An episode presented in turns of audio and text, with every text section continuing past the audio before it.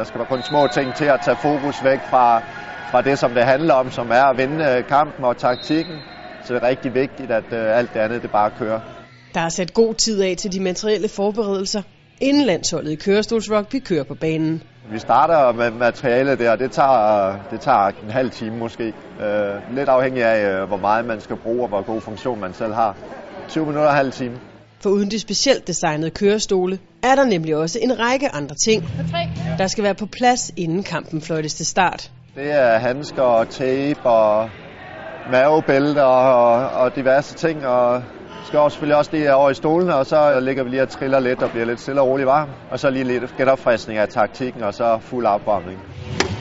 Nogle vil gerne have lidt øh, musik i ørerne, eller i hvert fald bare noget musik at varme op til. Og nogle øh, det er vigtigt, at tapen sidder rigtigt, og den bliver startet det rigtige sted, og man kører den rigtige vej rundt osv. Så, videre. så der er mange ting, små ting. Med en sport med så meget knald på, skal der nemlig være helt styr på sikkerheden.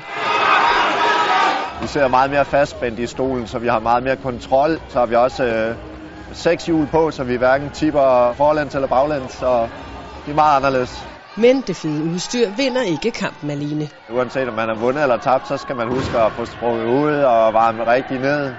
Få noget at spise, og der kommer en kamp igen i morgen, så det er super vigtigt, at man husker på de her ting. Øh, ellers så er man måske ikke så klar igen til dagen efter.